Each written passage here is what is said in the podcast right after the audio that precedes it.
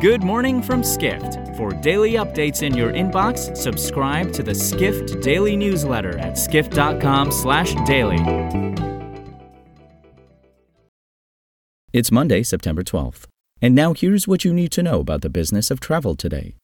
As more U.S. states have restricted abortion rights in recent months, following the Supreme Court overturning of Roe v. Wade, female travelers are increasingly reconsidering where they spend their travel dollars.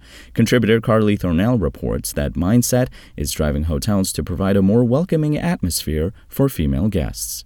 Thornell cites the Hotel Zena in Washington, D.C., as one property that's made celebrating women the focal point of its decisions. The hotel prominently displays 8,000 protest buttons documenting important events in women's history, and it invited members of the public to interact with female leaders on Women's Equality Day last month. The Hotel Zena also contains a portrait of late Supreme Court Justice Ruth Bader Ginsburg in its lobby. Meanwhile, Ace Hotels Los Angeles property believes running educational programs can help it appeal to female guests. It hosted a film festival in August showcasing works by female directors, with proceeds benefiting an organization that supports sex education. Next, hotel sales have been lower than expected in recent years, with owners largely hesitating to sell at a discount.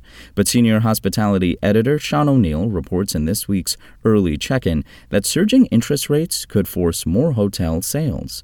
David Duncan, the CEO of Chicago based hotel investor First Hospitality, predicts rising interest rates and the threat of recession will prompt some reluctant owners to sell. He added that banks and other lenders will want to get loans repaid quickly so they can issue fresh loans at today's higher interest rates. Duncan believes that pressure would make hotel owners consider selling as a way to raise money to repay debts. Finally, Airbnb is expanding its automatic translation service to enable users to see reviews in more than 60 languages, reports contributor Allison Armijo.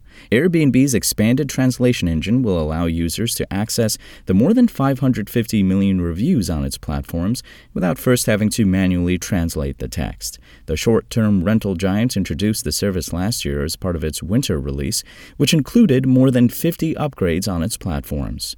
For more travel stories and deep dives into the latest trends, head to skift.com. To find these stories and more insight into the business of travel, subscribe to the Skift Daily newsletter at skift.com/daily.